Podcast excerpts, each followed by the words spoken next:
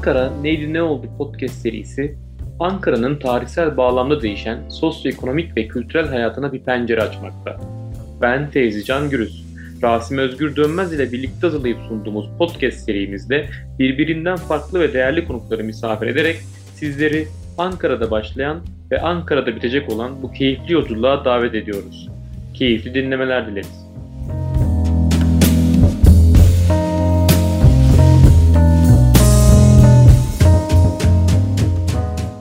Herkese merhabalar.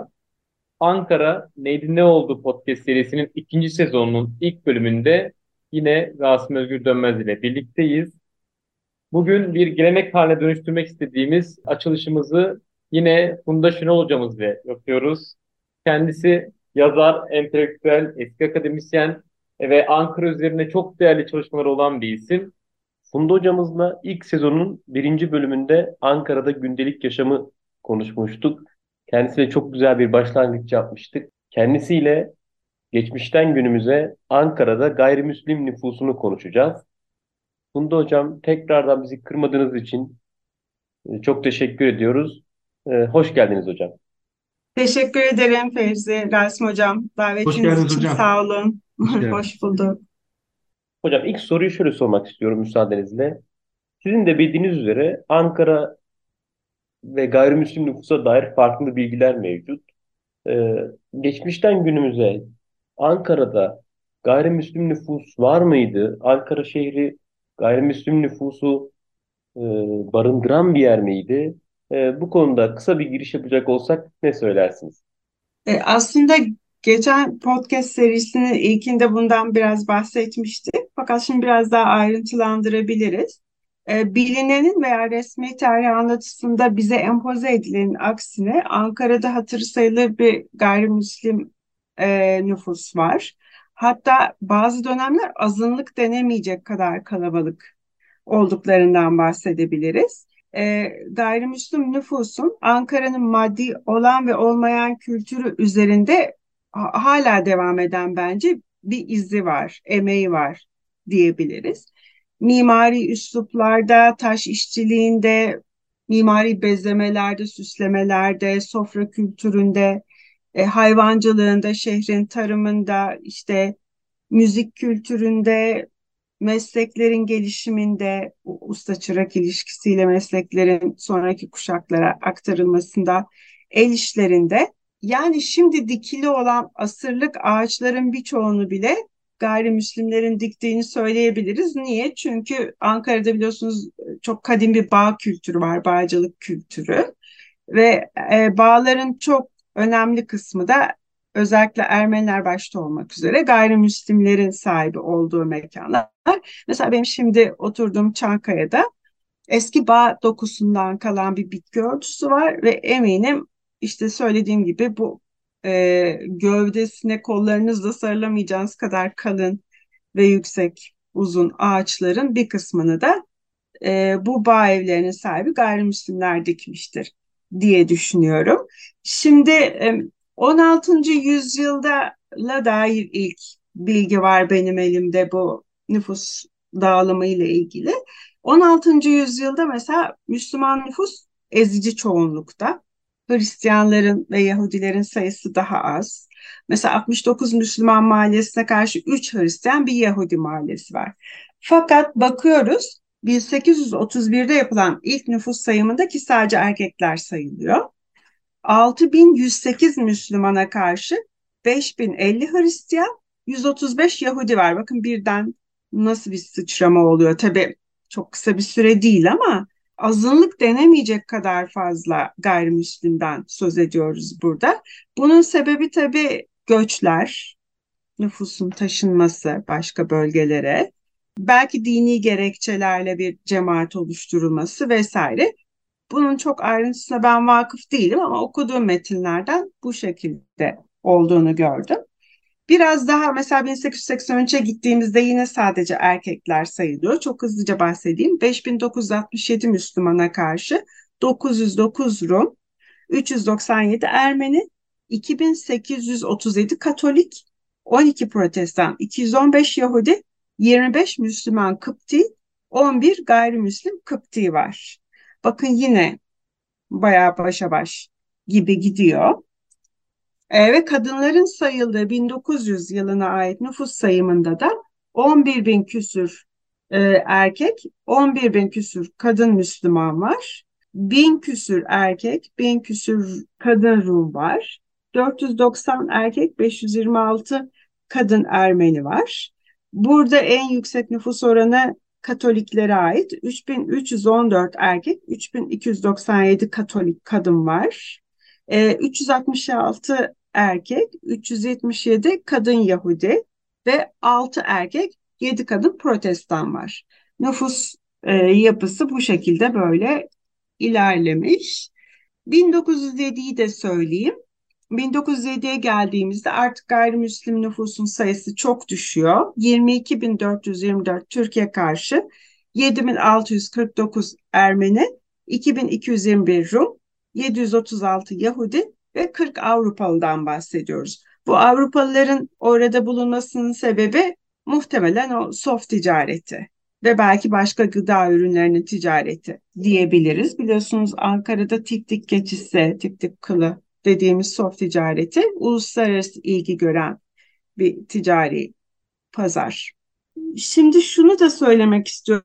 Mesela bu sorunun kapanışını yapmadan önce Ankara'daki ve Anadolu'daki gayrimüslim nüfusun ne kadar fazla olduğunu ve e, hayatın birçok alanında ne kadar etkili olduklarını görebilmek için düşünülenin aksine kayıtlara değil, resmi kayıtlara değil, bazı anılara, günlüklere ve e, otobiyografilere bakmak çok çarpıcı oluyor. Ben bunun izini en sarih biçimde sürebileceğimiz metin olarak Ahmet Fehim Bey'in hatıralarını tavsiye edebilirim. Ahmet Fehim Bey ilk Müslüman erkek tiyatroculardan biri ve tiyatro kumpanyaları ile birlikte Anadolu'yu dolaşıyor. Ankara'ya da geliyor. Ahmet Fehim Bey'in hatıralarını okurken aslında Anadolu'da ne kadar etkili, yönetsel düzeyde, askeri alanda, yerel yönetimde, siyasette, sanatın, kültürün her alanında, ticarette etkili gayrimüslim nüfusun varlığından haberdar oluyorsunuz. Gittikleri her yerde bu tiyatrocuları himaye ediyorlar, onlara sponsor oluyorlar, şimdiki tabirle ev sahipliği yapıyorlar. Ankara'da da böyle oluyor. Özellikle bu kitabı merak edenlere, konuyu merak edenlere tavsiye ederim. Çok da böyle heyecanla okunabilecek, sürükleyici bir kitap ve genel olarak Türkiye tiyatrosunu Ermenilerin kurmuş olduklarını, öncünün, öncülerin Ermeniler olduklarını da gösteriyor. Birçok alanda olduğu gibi. Birazdan onlardan da bahsederiz. Hocam şimdi bir Ankara tabii çok değişti. Nerelerde yaşıyorlardı? Mesela benim babam Ankara Kalecik'ti. Tabakhane Mahallesi'nde yaşarlardı. Ankara'da dediğiniz yer kocaman bir yer aslına bakarsanız. Birçok ilçeye dağılmışlardı ama şu andaki Ankara merkezde nerede yaşıyorlardı? Yani onu sormak istiyorum. Şimdi hocam tabakhane dediniz ya, aslında bakın semtlerin ismi orada e, yaşayan insanların yaptıkları mesleklere göre, işte oranın doğal yapısına göre veya işte oradaki bir e, dini kişiliğe veya işte etkili bir tüccarın ismine göre de belirleniyor. Tabakhane mesela bildiğiniz gibi Ankara'da keçi kılı ticareti yapılırdı, debbalık yapılırdı dedik ya. Evet. İşte tabakhanede derilerin tabaklandığı semt ve o ticareti kim yapıyorsa orada oturuyor. Mesela Ermeniler, Rumlar tabakçılık yapıyorlar, Müslümanlar da yapıyorlar. Şimdi biraz bahsedeyim ben. Rumlar ki Ankara'nın en zengin e, gayrimüslim nüfusu Rumlar olarak anılıyor. Hani biz aslında ilk bakışta Yahudiler diye düşünürüz. Fakat o dönem, hani Osmanlı döneminde Rumlar çok zengin. Çünkü onlar bu tabakçılık ve uluslararası ticaret işiyle bayağı ilgileniyorlar. O sof satışı vesaire gibi işlerle. Özellikle onlar bir grup Rum Karamanlı olarak geçiyor. Ankara'ya taşınmış, getirilmiş taşıma nüfusu olarak ve geldiklerinde Kayseri Karaman, Kayseri'den gelmişler ve Karamanlı olarak anılıyorlar. Öyle düzelteyim. İncesu'dan gelmişler. İncesu değil mi? Evet. Oralardan da gelmişler. Ve dikkat ederseniz bu Kayserilerin ticari zekasını onlar da sahipler. Gelir gelmez de Avrupalıların elinden bu soft ticareti işini almışlar ve onlar üstlenmiş ve zenginleşmişler oradan. Ankara'nın en zengin Rum ailelerinden biri de Karasuli ailesi diye geçiyor. Onların büyük bir serveti var. Birazdan belki değiniriz. Ankara yangınında bunların büyük kısmını kaybediyorlar. Şimdi Rumlar Çıkrıkçılar Yokuşu'nun solundaki Işıklar Caddesi'ne kadar olan alanda yaşıyorlarmış. E, şimdiki isimleriyle söylüyorum bunları tabii daha anlaşılsın diye. Yahudiler e, ki bunlar kendilerini Ankara'nın en eski sakinleri olarak görme iddiasındalar. Ne kadar doğru bilmiyorum. Belki de öyledir. Adliye Sarayı'ndan Samanpazarı'na çıkan yolun sağında, bakın adres tarif ediyorum adeta, Anafartalar Lisesi ile Şengül Hamamı arasındaki Hoca Hindi mahallesinde yaşıyorlar. Mahallelerin isimleri de tabii e, değişti Cumhuriyet'le birlikte. O zaman onların mahallesi Hoca Hindi olarak anılıyor. E, hatta Hoca Hindi gayrimüslimin diye geçiyor. Bir de Müslüman kesimi var Hoca Hindi'nin. Ermeniler Hergele Meydanı ile Sanayi Caddesi arasında kalan Hacı Doğan ile Bent Derisi civarındaki tabakhanede yerleşikler. Şimdi mahalle isimlerinden de bahsedelim. Gayrimüslimlerin yaşadığı mahallelerin isminden birkaçını sayalım. Makramacı, bu makromeden geliyor diye düşünüyorum. O kadar emin değilim ama hani bu iplikle yapılan bir iş dokumacılıkta gelişkin ya. Evet. Aşhor, Debağın, bakın yine meslek isimleriyle anılan mahalleler. Hacendi gayrimüslimin, Hoca Hindi gayrimüslimin diye de anılıyor. Hani Hoca Hindi'yi Hacendi diye belki yuvarlamışlar. Öyle bir şey de var. Şeyh İzzettin, Kafir Köyü, aslında bu da ilginç semtin adı, ve Voltarino mahalleleri. Bunlar gayrimüslimlerin en yoğun olarak yaşadıkları mahallelerin isimleri. Demin de söylediğim gibi orada yerleşik meslek erbabının, dini bir kişiliğin veya yapının etkisiyle koyulmuş isimler diye düşünebiliriz. Modernleşmeyle bile birlikte biliyorsunuz hani ulus devlet temsil etmesi niyetiyle semt isimleri farklılaşmış.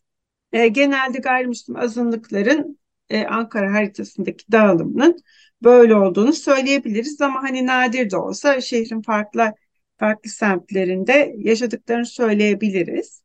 Belki şunu da eklememizde fayda var. Ankara'da yazları hani nasıl Akdeniz ikliminde yaylalara çıkılırsa Ankara'da da yazları, e, güzleri, ekim dikim ve hasat zamanlarında diyelim bahar aylarında bağlara bahçelere gitmek çok yaygın. Bağa göçmek, bahçeye göçmek olarak da nitelendiriliyor. Siz de bilirsiniz. Bir çeşit sayfiye diyelim biz ona şimdi. Ama öyle sayfiyenin eğlenceli haliyle tek başına sayfiye değil. Bayağı bir eziyetli bir iş aslında bu ekim, dikim, hasat işleri. Ve hemen hemen maddi durumu ortalama ve ortalamanın üstünde olan hem Müslüman hem de gayrimüslim nüfus bahar aylarında ekim dikim için, güz aylarında da hasat yapmak için bağlara göçüyorlar. Hatta kadınlar ve çocuklar bazen yazları işte o sıcaktan kaçmak için de bağlara gidiyorlar. Siz de bilirsiniz. Hatta şöyle hoş şeyler var, ondan bahsetmek istiyorum size. Yazları biraz ısıtma riskinden de kaçıyor tabii insanlar. Ankara'nın sivrisinekleri, bataklıkları, sıtmaları biliyorsunuz. Sıtma belası diyelim çok yaygındır. Cumhuriyet'le birlikte bataklıklar kurutuluyor, işte sıtma, dereler kurutuluyor, sivrisineklerden arındırılıyor şehir ama o zaman çok yaygın. Şöyle deniyormuş, Ankara'da yazın keyfi kediler ile dudulara, cefa ise eşekler ile erkeklere yüklenir deniyormuş. E, dudu dediğimiz yaşlı kadın, genelde Ermeni e, olan yaşlı kadınlara dudu denirdi ben çocukken de. Biraz da hani bu Ermenilerin bağ sahibi olmasına gönderme yapılarak söylenen bir şey bu.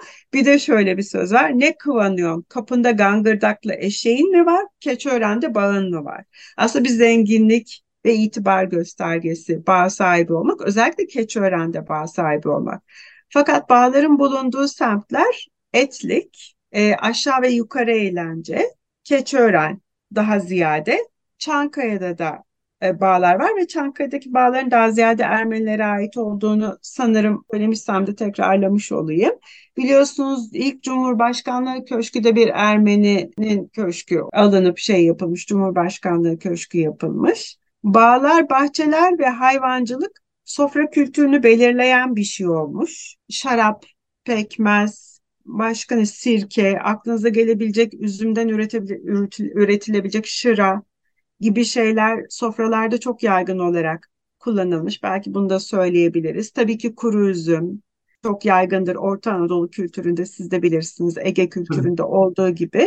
Ama şarapçılık Hristiyanlar arasında çok yaygın. Biliyorsunuz sofrada da Hristiyanlar şarabı çok kullanırlar, dini amaçla da çok kullanırlar. Daha ümmet şeklinde yaşandığı dönemlerde bu hiç sorun yaratmamış aslında komşuluk ilişkilerinde.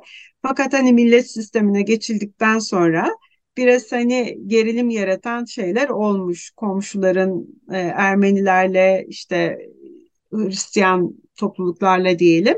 Hala bile biz mesela Hrant Dink Vakfı ile Kardeş projesi için bu bağ, eski bağ dokusunun bulunduğu semtleri gezdiğimizde hala e, gayrimüslimlere ait bağ evlerinin bir kısmının yıkık dökük de olsa ayakta kaldığını, bir kısmının da yerel yönetim tarafından dönüştürülüp işte lokal vesaire gibi kullanıldığını gördük.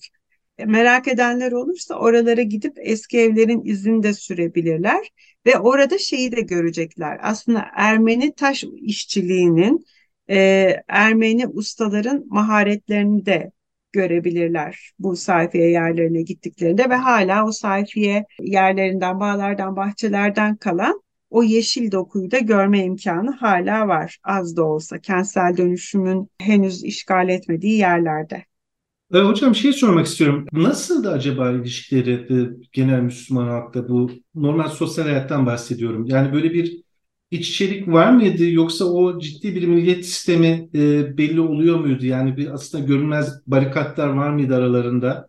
Yoksa e, gerçekten e, birbirlerine entegreler miydi? Yani o, ne, ne söyleyebilirsiniz onunla ilgili? Şöyle söyleyelim hocam, aslında e, işte demin bahsettiğim gibi Osmanlı döneminde ümmet sistemine artık alışılmış olduğu için hani farklı etnik ve dini kimliklerden insanların bir arada gündelik hayatı sürdürmeye dair alışkanlıkları var ve büyük bir çatışma yaşanmadığını söyleyebiliriz.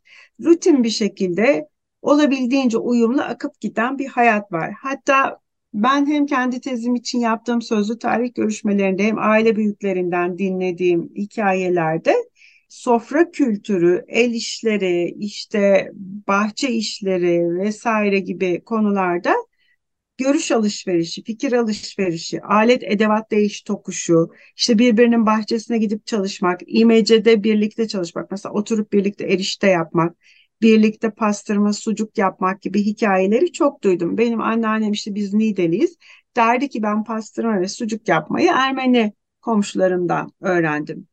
Ee, bir başka komşumuz dantel örmeyi, dantel modellerini Ermeni komşulardan öğrendiğini söylerdi. Eminim karşı tarafın da Müslümanlardan öğrendiği birçok şey vardır. Aslında böyle bir uyumlu bir ilişki var. Fakat sizin de biraz önce ima ettiğiniz gibi aslında alttan alta akan bir düşmanlık, haset, işte rekabet de olabiliyor. Mesela bunun örneğini şöyle görebiliriz belki. Şimdi Vehbi Koç Ankara'dan çıkmış bir sanayici, Ankara'nın işte zenginlerinden, yerli zenginlerinden ve sonradan ulusal düzeyde zenginlik ve ün sahibi oluyor. Mesela Vehbi Koç'un yaptığı her işte, Koç ailesinin yaptığı her tür ticarette bir ortağı ve bir yol göstereni var. Ve bunlar ilginç bir şekilde gayrimüslimler. Kendisi anılarında anlatıyor. Diyor ki mesela buğday işindeki ortağım Ermeni Ligora'ydı. Bakkallık mesleğini Bay Kosti adlı Rum'dan öğrendim. Biliyorsunuz bakkallıkla başlıyor. Hatta kalede onun bakkal dükkanının aynıyla canlandırılmış hali var. Hırdav- hırdavatçılığı Hia el Malaki öğretti bana diyor. Burla biraderlerle Benardatelerden de e, uluslararası ticaretin inceliklerini öğrendim diyor. Ali Ercan var, Ankaralı bir tüccar. O da Jacques Morhaim ile ortak mesela. Jacques Morhaim Beki Bahar'ın babasıdır. Bu hı hı. konuyu daha ayrıntılı merak eden Beki Bahar'ın Ankara Yahudileri ile ilgili kitaplarını da okuyabilir. Mesela orada da çok ayrıntılı bilgiler var. Burada ilginç bir şey var. E, Ali Ercan ve Jacques Morhaim'in şimdiki Soysal Pasajı'nın altında, o zaman tabii bina farklı, şimdiki bina değil ama şimdiki soysal pasajı olarak düşünsün dinleyenler. Onun alt katında bir ajantaları var, kamyon satıyorlar yanlış hatırlamıyorsam, onun ajantalarını yapıyorlar. Fakat o ajantanın ne denir ona, tabelasında denir değil mi? Tabelasında Ali Ercan ve Şeriki yazıyor. Şeriki ortağı demek. Ali Ercan ve ortağı. Jacques Morhaim'in adı geçmiyor. Beki Behar bunu anılarında şöyle anlatıyor. Babamın İstanbul'daki ticarethanelerinde adı Jacques Morhaim olarak geçerdi. Hiçbir sorun yaratmazdı. Fakat Ankara'da, Cumhuriyet'ten sonradan bahsediyoruz. Cumhuriyet kurulduktan sonra. Ankara'daki işletmesinde Ali Ercan'la olan ortaklığında Jacques Morhaim adının geçmesi uygun bulunmadı, müşterileri kaçıracağı gerekçesiyle diyor hmm. mealen ve bunu üzüntü verici bir şey olarak görüyor. Biliyorsunuz hani başkent olarak Ankara biraz daha ulus devletin vitrini sembolü ya, evet. Milli burjuvazi yaratılması idealinin de hani bir laboratuvarı gibi düşünülmüş muhtemelen ve burada gayrimüslimlerin ticaretin içinde yer almaları görünmesi istenmemiş muhtemelen. Ben bunu daha küçük esnaftan da duydum. Rafi abi, Rafael Demirci biliyorsunuz. O da burada e, ticaret yapmış. O da mesela Rafi ismini, Rafael ismini kullanmadığını söylerdi müşteri kaçırmamak için. Yani demin söylemiştim ya, manipüle edilmediği sürece barış içinde yaşanmış. Fakat dışarıdan manipüle edildiği zaman o husumetler, düşmanlıklar, rekabet ortaya çıkıyor e, gayrimüslimlere yönelik. Kim söyledi hatırlamıyorum ama konuklardan bir tanesi söylemiş miydi? Karpiç'in de sahibi de aslında bir Ermeni. Tabii tabii. Ee, onu e, Gürcü olarak tanıttılar yıllarca evet. bize. İşte Rus olarak tanıttılar. Beyaz Rus olarak Hı. tanıttılar. Sonra e, Turan Tanyer onun yeğeninden e, günlüklerini, anılarını, anı defterini aldıktan sonra Turan Bey onun Ermeni olduğunun ortaya çıktığını evet. söyledi. E, yani eğer gayrimüslim nüfus arasında bir hiyerarşi varsa gerçekten Ermeniler en alt düzeyde yer alıyorlar maalesef. Ermenilere yönelik düşmanlık bizde biraz daha fazla. O yüzden hani Ermeni olduğunu saklayan çok fazla insan var çevremizde. Bir de şunu eklemek istiyorum hocam. Mesela Vehbi Koç'un anılarında şöyle bir şey de var. Benim çok ilgimi çekmişti. Çok kısa okumak istiyorum. Ankara'nın bütün ticareti Ermeni, Rum ve Musevilerin elindeydi. En güzel binalar, en güzel mağazalar, en güzel yazlıklar gayrimüslimlerindi. Bunlar pazar günleri tertemiz giyinirler, gezerler, iyi yer içer ve eğlenirlerdi. Şehre girdiğiniz zaman Hristiyan mahallesini aramak gerekmezdi. Hisarönü denilen semtin güzel görünüşlü binalarının hemen tümünde Hristiyanlar otururdu diye anlatıyor. Buradaki haseti, hani hayıflanmayı herhalde bir tını olarak hissedebiliyorsunuz. Vehbi Koç'un anılarının okunmasını öneririm. Ankara'yı merak eden herkes için o anıları okumakta fayda vardır. Burada şu kitabı da önerebilirim. E, Ronnie Margulies'in yakın zamanda kaybettik. E, Bugün Pazar Yahudiler Azar diye bir kitabı var. E, kendisi de Yahudi olduğu için bu Yahudilere yönelik düşmanlığın kökenlerine dair de ve kendi deneyimlerine de, çevresinin deneyimlerine de, ne de dayanan bir anlatı. Fakat bu hani biraz önce okudum ya, bunlar pazar günleri tertemiz giyinirlerdi diye anlatıyor ya Vehbi Koç. Aslında o pazar günleri işte çalışmadıkları günler, varlıklarını göster göstererek, teşhir ederek şehrin içinde dolaşmaları. Varlık dediğim şey hem varlıklılık hem evet. e, medeniyet tırnak içinde, hem görgü, hem batı tarzı bir kılık kıyafet, batı tarzı bir yaşantı. İşte ilk özel otomobiller.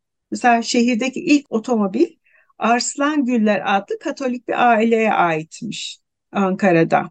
Yani işte otomobille dolaşmak, iki dirhem bir çekirdek giyinip işte makyaj yapıp kadınların, erkeklerin işte kılık kıyafetleriyle ortalıkta salınmaları aslında Müslümanların sahip olmadıkları bir variyet, maddi varlığın, işte bir batılı kültürün teşhiri anlamına geldiği için de belki rahatsızlık yaratmış olabilir diye bunu anlatıyorum. Hocam benim anladığım şey değil mi? Yani sermaye sınıfı ağırlıklı olarak gayrimüslimlerden oluşuyor. E tabi Cumhuriyet'te bir şekilde baktığınız zaman onun Müslümanlara yayılması projesi olarak da e, olduğu için herhalde bu Ankara'da bunun bir vitrini olduğu için değil mi? E, bu Cumhuriyet'ten sonra da bu gruplar yani kayıp oluyor demeyelim ama de, herhalde de, birçoğu Müslüman ismi alıyor benim yani konuşmalarınızdan anladığım.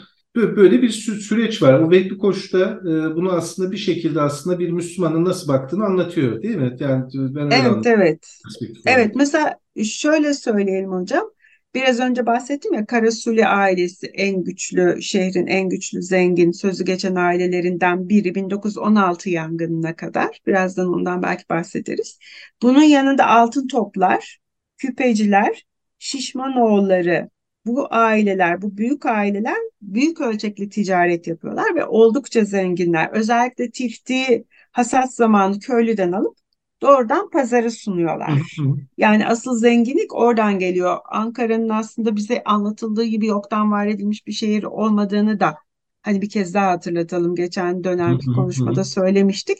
Asıl müreffeh bir şehir. O müreffehlik de bu soft ticaretin, keçi kılı ticaretinden geliyor büyük ölçüde. Tabii bağ bahçe de üretilen ürünlerin satışından da geliyor, hayvancılıktan da geliyor ama esas değerli olan bu keçi kılı. Biliyorsunuz Angora yünü e, İngiliz asılırsan İngiliz sicimiyle asıl denir. Hani dokumacılığın gelişkin olması İngiltere'de. Bu Angora yünü de hani Ankara keçisinden, Ankara keçisinin yurt dışına çıkarılıp e, çiftleştirilerek üretilmesinden elde edilen bir şey. Adı üstünde Angora yünü, yani Ankara'da, kökeni Ankara'da olan bir yün. Gerçekten kaliteli ve pahalı bir E, ham maddeden bahsediyoruz. O yüzden de şehrin böyle bir zengin, gösterişli e, ve bize anlatıldığının tersine gündelik hayatı batı tarzı yaşayan bir gayrimüslim nüfusu olduğundan bahsedebiliriz. Mesela kaledeki Rumların e, yaşam alanı, kale civarı, Tahtel Kale dediğimiz kalenin eteğindeki Rum mahallelerinde ki bin dokuz yüz on altı yangınında yanıyor.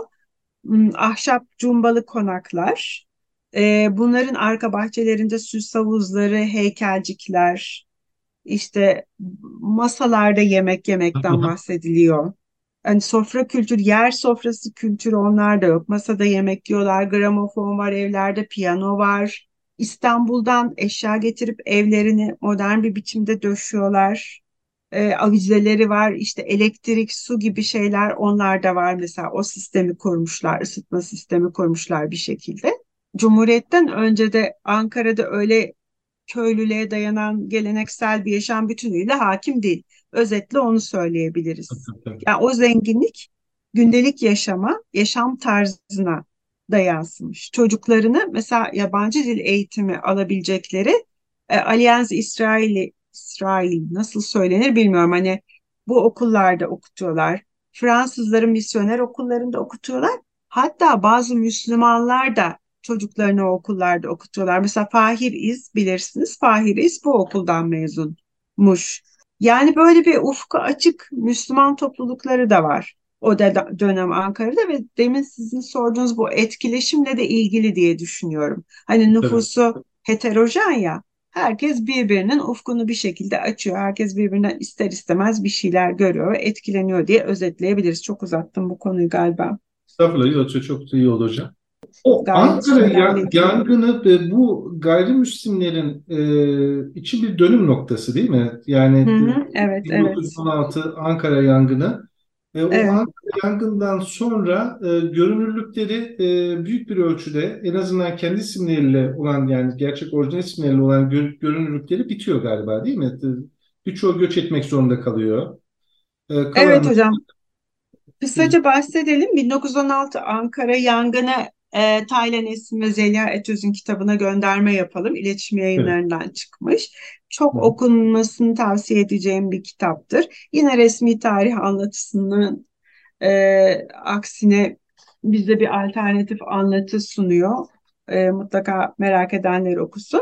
Bu yangında e, kayıtlara bakacak olursak bin otuz hane, dokuz yüz otuz beş dükkan yanıyor.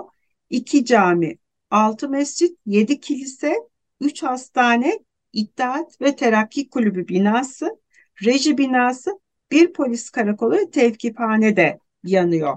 Ama dikkat ederseniz en çok E, gayrimüslimlerin yaşadıkları mahalleler ve evler yangına kurban gidiyor. Fakat demin bahsettiğim Karasuli ailesi bu yangından çok büyük zarar görüyor. E, bu ticari rekabette en güçlü olan ailelerden birisi bunlar. Bunların çok ilginçtir. Ben bunu çok sembolik buluyorum. İsimleri Saadet ve İnat olan iki tane büyük evleri var. Bayağı böyle han gibi çok çok odalı, çok geniş bir alana yayılmış. Bu yangında e, bu iki büyük evin duvarları ayakta kalıyor. Ben buna inat duvarı diyorum. Yani evet, onun fotoğrafları da var. Ee, Ankara'daki şehirdeki gayrimüslim nüfusun varlığını ilan eder ve bunu yalanlanamaz bir şekilde gösterir şekilde o duvar ayakta kalıyor. Mesela nüfus mübadelesi de çok etkili. Hani bununla kalmıyor Cumhuriyet dönemine geldiğimizde.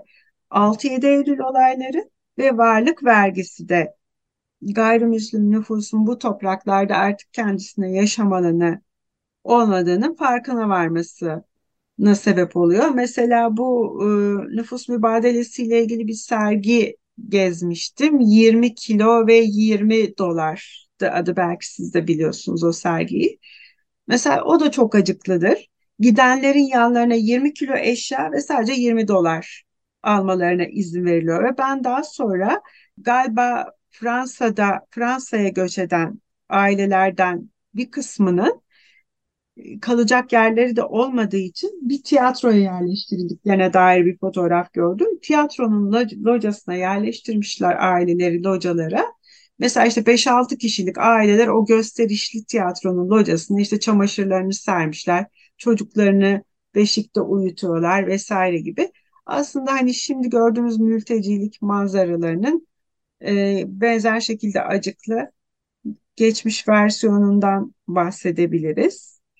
Ee, işte Ankara'nın gayrimüslim nüfusu bu şekilde yavaş yavaş böyle parça parça şehirden gitmiş oluyor. Aslında bütün Türkiye'den benzer şekilde tasfiye olmuş oluyor nüfus. Hep bahsediyoruz ya, aslında Orta Anadolu'da hatır sayılır bir Ermeni nüfusu var. İşte Karadeniz'de hatır sayılır bir Rum Ermeni nüfusu var. Yahudiler e, ülkenin birçok yerinde varlar. Fakat dikkat ederseniz e, denizcilikle, armatörlükle, ticaretle uğraşan Yahudilerin bir kısmının hala Türkiye'de kalabildiklerini görüyoruz. Ankara'da da çok sınırlı bir Yahudi cemaati var. Genelde Yahudi aileleri Ankara'dan İstanbul'a göç etmişler. Çünkü biliyorsunuz artık Ankara'da büyük ölçüde ticaret de yapılmıyor. Ama böyle uluslararası bir ayağı Türkiye'de, bir ayağı başka ülkede olan bir Yahudi cemaatinden bahsedebiliriz.